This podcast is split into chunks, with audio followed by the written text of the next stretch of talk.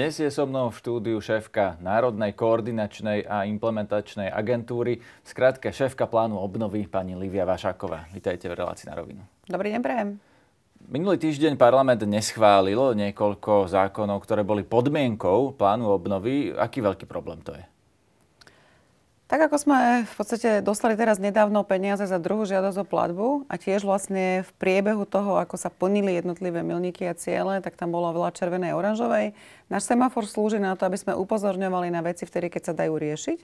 Je to podľa mňa unikátny nástroj, ktorý máme a ktorý v podstate umožňuje zachrániť veľkú časť tých opatrení alebo aj tých peňazí v tom čase, keď sa to ešte dá a neposúvame ten problém na konci. To znamená, že aj v tomto prípade, keď hovoríme o 3. a 4. žiadosti o platbu, neznamená, že máme celý semafor červeno-oranžový, že všade sú problémy, len upozorňujeme na to, že sú možné meškania. No ale máte teraz... tu štyri konkrétne problémy na stole, ktoré v pláne bolo, že sa teraz schvália, niektoré už aj tak meškali, že to malo byť splnené v roku 2022 ani na R 2023 to neprešlo. Podľa zákona by ste s tým mali čakať ďalšieho pol roka, nie? Teraz o ktorom konkrétnom zákone hovoríte? No, sú štyri. Školský mm-hmm. zákon sa presunul, takže vlastne zostali nám tri o konkurze, mm-hmm. ktorý neprešiel, bol na hlasovanie neprešiel, čiže o pol roka najskôr e, by sa malo ísť. A potom tam e, sú vlastne zákon o krajinnom plánovaní a zákon o pláne obnovy, ak sa neviem. Mm-hmm. Pre nás je momentálne kľúčový školský zákon. Na neho sú naviazané tri milníky. Dva sú z toho v tretej žiadosti o platbu a ten posledný vo štvrtej žiadosti o platbu. Zároveň je to kľúčová reforma, ktorá prináša právny nárok na škôlku pre deti od 3 až 4 rokov, takže to naozaj vlastne ako veľmi dôležitá služba pre občanov tejto krajiny. Takisto vlastne Európska komisia to považuje za kľúčovú reformu a pre nás je veľmi dôležité, aby práve tento zákon prešiel. Tie iné zákony, ohľadom zákonu o konkurze, tak pán minister Karas už aj našiel riešenie v rámci iného zákona. O krajinom... nejakým prílepkom sa to spraví, aj keď to nie je úplne legislatívne čisté, tak e, sa to cez iný zákon zmení tento pôvodný tak aby o, myslím, tá platba... Neviem teraz úplne požiadať. detaily, ale myslím si, že vlastne, že tento zákon bude schválený v tom čase, čo ho potrebujeme. Čo sa týka zákona o krajinnom plánovaní, tak intenzívne rokujeme s Európskou komisiou a myslím, že aj konkrétne riešenie už máme, len v podstate pre úspech rokovaní ho nemôžem v tejto chvíli zverejniť. Čiže rokujete s Európskou komisiou, aby sa vlastne tie podmienky nejakým spôsobom zmenili, aby sme to nemuseli stihnúť do nejakého toho termínu, ktorý bol pôvodne stanovený? Riešime momentálne aktualizáciu plánu obnovy, tak máme možno troška väčšiu flexibilitu ako pri tých predchádzajúcich dvoch žiadostiach o platbu. A vzhľadom na súčasnú politickú situáciu, tak uh, využívame v podstate tie možnosti, ktoré nám rokovania dávajú. To znamená, že nehrozí, že tie peniaze prepadnú? Vy to vlastne ošetríte nejako inak, keď to poslanci neschvália, keď uh, Richard Sulik povie, že podmienky jeho neboli splnené, ďalší poslanci povedia, že to nie je ich zodpovednosť v menšinovej vláde schváľovať zákon, tak sa nič nestane? Krajné plánovanie v podstate nebol problém, že by za to poslanci sa nehlasovali.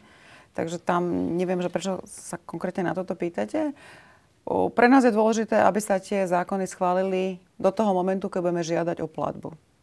Momentálne e, stále máme nejaký čas do tej tretej žiadosti o platbu, ktorej súčasťou sú e, tieto dva zákony. Prepačte, ale to nemalo byť teraz v apríli? Tá tretia žiadosť o platbu? Či to len splnenie podmienok malo byť do apríla?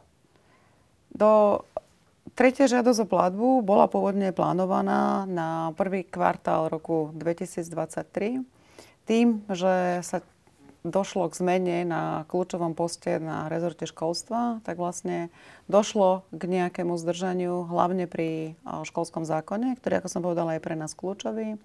Takisto vlastne niektoré výzvy, ktoré vypisuje výskumná a inovačná autorita, majú mierne zdržanie, takže požiadame o tú platbu o niečo neskôr. To neznamená, že, dostaneme neskôr? To neznamená, že Slovensko príde o tie peniaze, len tie peniaze dostane o niečo neskôr. My momentálne nemáme nedostatok peňazí z plánu obnovy. Naopak vlastne všetky investície, ktoré potrebujeme rozbiehať, tak na to dostatok peňazí máme. Sme jedna zo štvrtiny najúspešnejších európskych krajín, čo sa týka plánu obnovy. Dostali sme už dve žiadosti o platbu a spolu s predfinancovaním máme na Slovensku už skoro 2 miliardy z plánu obnovy.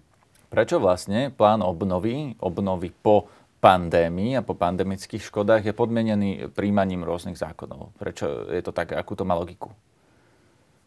Cieľom eh, zo strany Európskej komisie, keďže na toto si zobrala pôžičku na finančných trhoch, bolo nerozdávať tie peniaze členským štátom eh, takým istým spôsobom, ako boli Európske štruktúrálne investičné fondy, prípadne iné peniaze z európskych zdrojov, ale práve ich zámer bolo to prepojiť na európsky semester, potlačiť kľúčové reformy v členských krajinách, aby sa v podstate tá obnova mohla realizovať aj prostredníctvom reforiem a nielen investícií, lebo tie reformy vytvárajú nielen krátkodobý efekt tým, že sa vlastne pustia peniaze do ekonomiky, ale vytvárajú aj strednodobý, aj dlhodobý potenciál pre rast ekonomiky.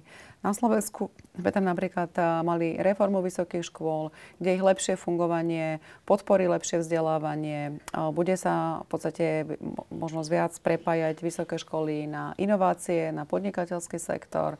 Máme tam výdavkové limity, ktoré zabezpečujú dlhodobú udržateľnosť financií.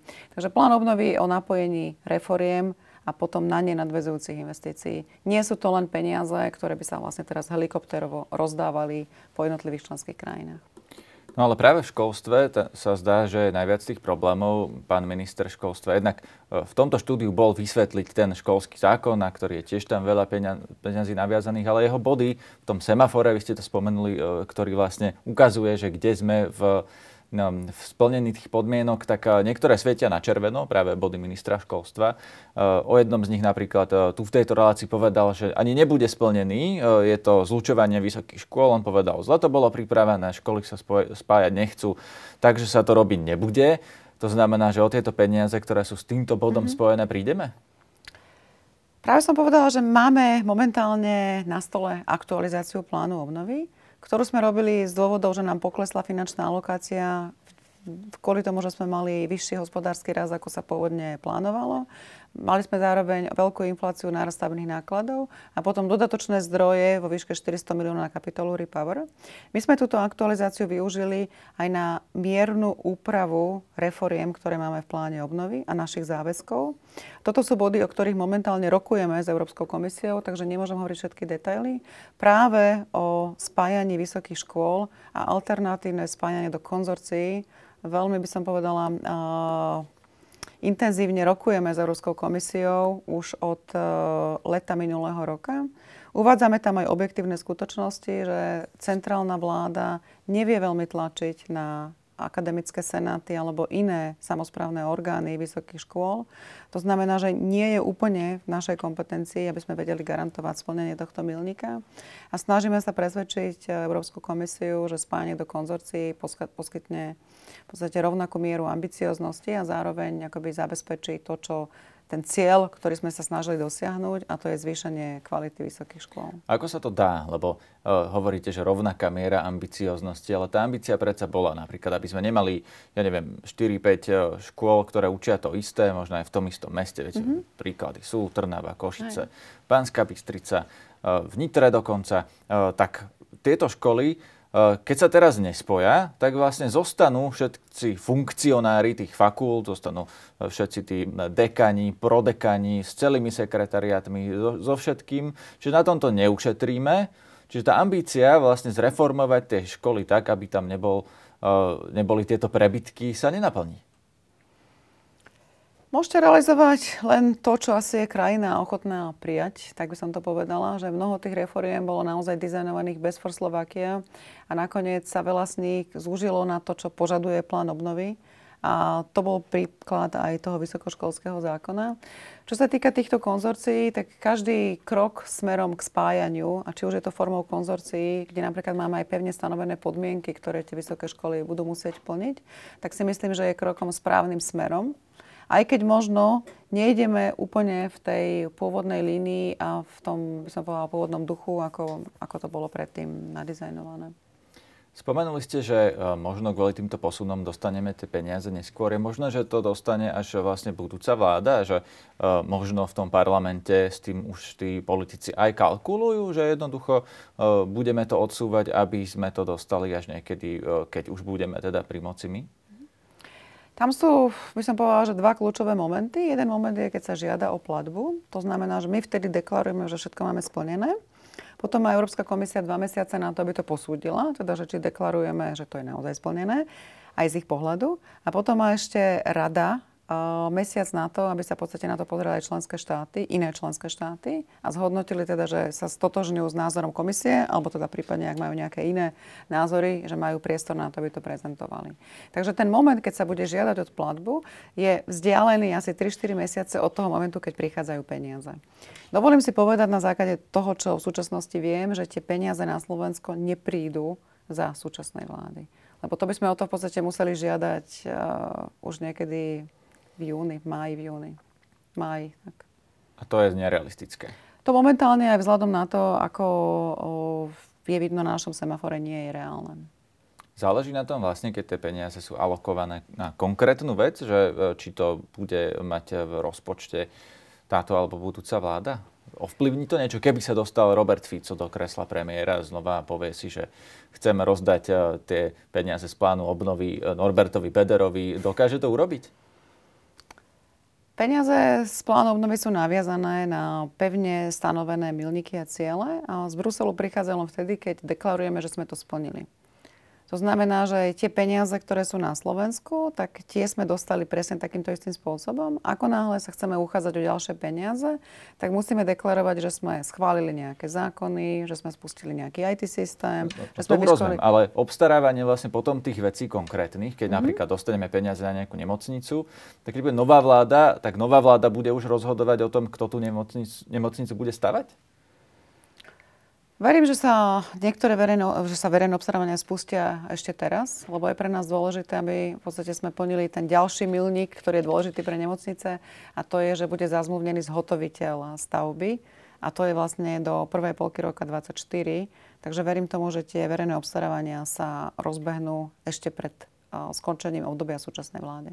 No, ale vyhodnocovať ich bude už niekto iný, ale e, myslím, teda áno, to otázka myslím, že áno. vlastne zostáva stále tá istá, že či e, tá nová vláda e, bude môcť potom vlastne o tých peniazoch rozhodnúť. Či tie peniaze dostane ešte vlastne do rúk táto vláda alebo tá budúca až. Rozumete mi, čo sa pýtam, že vlastne tie obstarávania, keď vy vypíšete, oni až rozhodnú, tá nasledujúca vláda, že kto to reálne vyhrá, nie?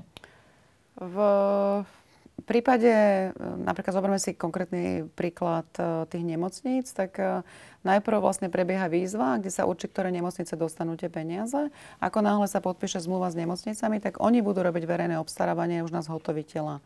A tam predpokladám, že viac menej už do toho žiadna vláda vstupovať nebude, pokiaľ tie procesy pôjdu tak, ako majú. Takže tam nevidím akoby nejaké veľké riziko, že by zmena vlády tento proces mohla narušiť. Rozumiem. Keď už sme odbočili do zdravotníctva, o vás sa hovorí, že vy ste uh, vlastne mali prsty v tom uh, procese, ako skončil minister zdravotníctva Vladimír Lengvarský. Ako to bolo a prečo podľa vás skončil? Čo sa týka rezortu zdravotníctva, tak uh, bol to prvý rezort, kde sme zaviedli zvýšený dohľad. Vďaka zvýšenému dohľadu, ktorý sme zaviedli v apríli minulého roka, sa podarilo relatívne rýchlo počas leta spustiť veľký, uh, veľké, uh, veľký počet víziev. Avšak niektoré procesy na tom rezorte nenapredovali aj vzhľadom na veľkosť výzvy, ktorú malo pred sebou zdravotníctvo. To je 1,3 miliardy, to je najviac zo všetkých rezortov, čo spravoval tento rezort z plánu obnovy tak e, sme vyhodnotili, že je potrebné urobiť krok ďalej, ktorý nám dáva možnosť e, legislatíva. To znamená, že konali sme na základe zákona o pláne obnovy, pripravili sme krizové opatrenia, s ktorými sa potom vláda stotožnila. No a Tieto krizové... Tieto krízové opatrenia boli naozaj namierené na hlavné problémové oblasti, či už to boli záchranky, potom to boli nemocnice a potom to bola celková akoby, som bola situácia, keď máme síce vypísaných veľa víziev, máme relatívne vysoký počet žiadateľov, v tom čase tam bolo 750 žiadateľov a len 4 podpísané zmluvy. To znamená, že niečo je zlé s procesným manažmentom na rezorte, keď taký veľký počet žiadateľov v podstate nemá stále vyjadrenie, či sa s ním podpíše alebo nepodpíše zmluva, nemá podpísanú tú zmluvu. Takže toto sú veci, ktoré sme dali do tých krizových opatrení a kde sme teda čakali, akým spôsobom sa s tým rezort zdravotníctva vysporiada. To vysporiadanie bolo veľmi formalistické, kde nám de facto napísali, že so všetkým súhlasia a všetko plnia. Čo samozrejme nebol ten prípad. A Následne som teda o tomto informovala predsedu vlády, ktorý na základe toho prijal určité kroky. No, e, pán Langvarský tvrdil, e, že to mala byť nejaká politická korupcia, dosadzovanie konkrétnych ľudí do jeho rezortu. Nakoniec vlastne, keď on odišiel, tak váš podriadený sa stal šéfom e, plánu obnovy na ministerstve zdravotníctva, čiže e, zrejme toto naznačoval pán minister Lengvarský. E, nebolo to o tomto, že vlastne ste vymieniali tých, alebo mali ste ambíciu jemu v rezorte vymieňať ľudí, ktorí idú riadiť plán obnovy? Našou ambíciou bolo, aby sa na rezorte plnili milníky a ciele plánu obnovy, lebo to považujeme za veľmi ambiciozný program pre zdravotníctvo, ktorý výrazne pomôže slovenským pacientom, slovenskému zdravotníctvu. Toto sa žiaľ na rezorte nedialo a boli tam, by som povedala, jednak objektívne príčiny, s ktorými sa asi nedá veľa spraviť, ale potom si myslím, že boli tam príčiny a procesné zlyhania na strane rezortu, s ktorými sa určite niečo dalo robiť. A kde sme v podstate aj v rámci tých našich krízových opatrení na to poukázali. Čo sa týka generálneho riaditeľa sekcie plánu obnovy, je to v rámci, by som povedala, kompetencií štatutára rezortu zdravotníctva, ktorý sa rozhodol s niektorými ľuďmi nepokračovať na danom rezorte. Hľadali sme náhradu, ktorá by bola schopná v podstate od prvého momentu začať riadiť plán obnovy. Vzhľadom na to, že je to relatívne komplexný proces, kde musíte poznať jednak to, čo od nás požaduje Európska komisia, zároveň byť v obraze, čo boli v podstate tie posledné rokovania s rezortom, aké sú, by som povedala, také reálne požiadavky, ktoré vyplývajú aj z eh, praxe a z toho vlastne, ako sa k tomu vyjadrujú niektorí stakeholdery tak uh, pán Stanko bol jedna z mála alternatív, ktorá tomuto vyhovovala. No a teraz uh, teda... Nie, situácia... Mňa naopak veľmi mrzí, že pán Stanko odišiel z Národnej implementačnej a koordinačnej autority, lebo to bol veľmi šikovný kolega, na ktorého sme sa aj napríklad pri rokovaniach s Európskou komisiou veľmi spoliehali. A teraz uh, to znamená, že sa v tom zdravotníctve niečo zlepší, pretože napríklad ex-minister pán Krajči hovorí, že rásochy nebudú, lebo eh, nepri, neprešlo, eh, neprešla vlastne tá zmena zákona, eh, ktorá mala prejsť, čiže sa to nestihne vysúťažiť do daného termínu. Je to tak? Nebudú? Čo sa týka rásoch, je to projekt, ktorý má celoslovenský význam. V Bratislave potrebujeme špičkovú koncovú nemocnicu, jednak kvôli poskytovaniu zdravotnej starostlivosti, ale jednak aj kvôli tomu, že je na to naviazaná potom celá tá univerzitná časť, e, výskum, inovácie. Takže naozaj e, právom táto nemocnica označovaná za kľúčový projekt slovenského zdravotníctva. V pláne obnovy urobíme všetko preto, aby sme vytvorili podmienky na to, aby sa táto nemocnica mohla zrealizovať. To znamená čo? E, je to taká komplikovaná e, formulácia, že vytvoríme všetky podmienky, aby sa tá nemocnica mohla zrealizovať. Ja sa pýtam, či bude, budú alebo nebudú rásochy. Lebo vieme, že ten projekt teda má nejakú históriu. Už takých ľudí bolo dosť, ktorí hovorili, že všetko preto spravíme a v skutočnosti to bolo tak, že čas sa postavil a potom sa zbúrala, teraz sa, sa to zase odkladá. No tak e, nebude to ďalšia diálnica do Košíc? Ak chcete počuť e, vzletné sluby, ste si mali zavolať asi nejakých politikov. Ja si myslím reálne, že momentálne nie je nikto, kto by vedel garantovať, že rásochy budú dostávané. Môžete sa spýtať hocikoho, ja si myslím, že asi sa to o, takto povedať nedá. Ja čo viem garantovať, že my z plánu obnovy urobíme všetko preto, aby sme tie rásochy do o, toho štádia hrubej stavy dostávali. Rozumiem, aby ste to odovzdali už budúcej vláde e, v nejakom možno, To už možno bude nielen, že budúca, ale ešte potom vláda, lebo my máme cieľ v rámci plánu obnovy a aj keď sa uvažovalo o rásokách, tak sa nikdy neuvažovalo o dobudovaní nemocnice do stavu užívania, ale do tej uh, fázy hrubej stavby. Tie nemocnice, ktoré sa majú postaviť do toho roku 2026, to sa dá stihnúť? Ja si, uh, ja si myslím, že áno. Normálne do plnej prevádzky. Niektoré projekty sú na rekonštrukciu, to znamená, že tam si myslím, že ten časový problém nie je až taký veľký. A potom sú tam aj nejaké projekty, ktoré sa týkajú výstavby, modernizácie, tak tie asi budú časovo napäté, ale si stále myslím, že je to možné stihnúť. Potom, čo sa vlastne zmenilo vedenie na ministerstve zdravotníctva, boli presmerované peniaze z tých, čo mali ísť na záchranky, na nemocnice. Nešlo tam v skutočnosti v tom spore s pánom Langvarským tieto peniaze na tie nemocnice, že niektoré lobovali, že chcú iné, lobovali mm-hmm. z druhej strany. Nebolo to toto jadro sporu, lebo vlastne to, že či tam bude taký alebo taký úradník, e, to pánovi Langvarskému e, v podstate to aj tak nezachránil, lebo k tým, že odišiel on, vy ste mm-hmm. si mhm. vymenili, alebo teda premiér, ktorý je váš nadriadený, že vy ste na úrade vlády, on vymenil tých úradníkov, Čiže prečo by to, aká je v tom logika, ako to mohlo stať za to odísť z tej funkcie pánovi Lengvarskému, ak tam nebol nejaký takýto ďalší biznis? Ja tu sa musíte pýtať pána Lengvarského. Čo sa týka sanitiek, tak uh, sanitky sú naozaj investícia, kde vidíme obrovské implementačné riziko. Je tam meškanie zo, vyše roka. ešte pri nemocniciach, lebo vy ste vlastne tak z tých sanitiek... sanitky či nemocnice? K sanitkám sa dostaneme, lenže vy ste z no. tých sanitiek tie peniaze zobrali a dali ste ich do nemocnic, to idem teraz povedať. ktorým nedal len Gvarsky. Je to tak? No a toto sa ešte, uh, toto sa ešte nestalo. Minister Lengvarský v deň svojho odchodu zverejnil zoznam nemocníc. Tento zoznam sa stále kontroluje. Takže v podstate vy keď hovoríte, že teraz tam idú nejaké iné nemocnice alebo nejaké ďalšie nemocnice, Ešte to nie je uzavreté. tak neviem na základe čoho to hovoríte. Ja vám chcem teraz vysvetliť, prečo v podstate je nereálne nakúpiť tie sanitky. A tie sanitky je nereálne nakúpiť z toho dôvodu, že tá investícia mešká asi rok. Neprebehli trhové konzultácie. Na trhu nie je dostatok takých vozidiel. To znamená, že keď sme sa pozerali na to, každý rezort musel niekde škrtnúť, lebo nám poklesla finančná alokácia, tak keď sme sa pozerali na to, že ktoré sú tie rizikové investície, ktoré sa nedajú v danom termíne dodať, tak sanitky v podstate na základe hodnotenia nového vedenia rezortu vychádzali veľmi vysoko v tomto zozname. A toto je celý dôvod, prečo vlastne sa tá alokácia na sanitky škrtá. No, sanitky tvrdia, alebo teda uh, ľudia okolo záchraniek, že uh, vy vlastne ste im povedali, že majú nájsť peniaze v paušáloch, ktoré dostávajú každý mesiac, ale že tam vlastne tie peniaze nie sú, že tie niektoré sanitky nemajú ani na zaplatenie sociálnych odvodov, tak už určite nemajú na to, aby investovali do nových vozidiel. A že v skutočnosti to dopadne tak, že sa budú voziť pacienti v pokazených starých sanitkách, ktoré teda sú s nejakou závadou. A teraz čo je otázka?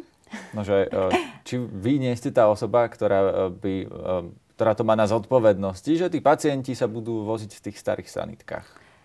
Ja nie som osoba, ktorá príjma rozhodnutia na rezorte zdravotníctva, tam je na to štatutár. My keď sa pozeráme vlastne na rozhodnutia ministerstva ohľadom aktualizácie, to znamená aj zníženie alokácie, lebo každý rezort znižoval svoju alokáciu, tak v podstate sme sa pozerali na to, akým, alebo akým kľúčom sa e, budú tie investície ponižovať.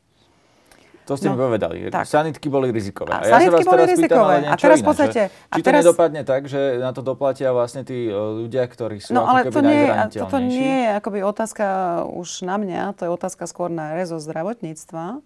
A keď tie sanitky nevieme nakúpiť v danom čase, tak neviem si predstaviť, že akým spôsobom teda by mohli zachrániť tú situáciu.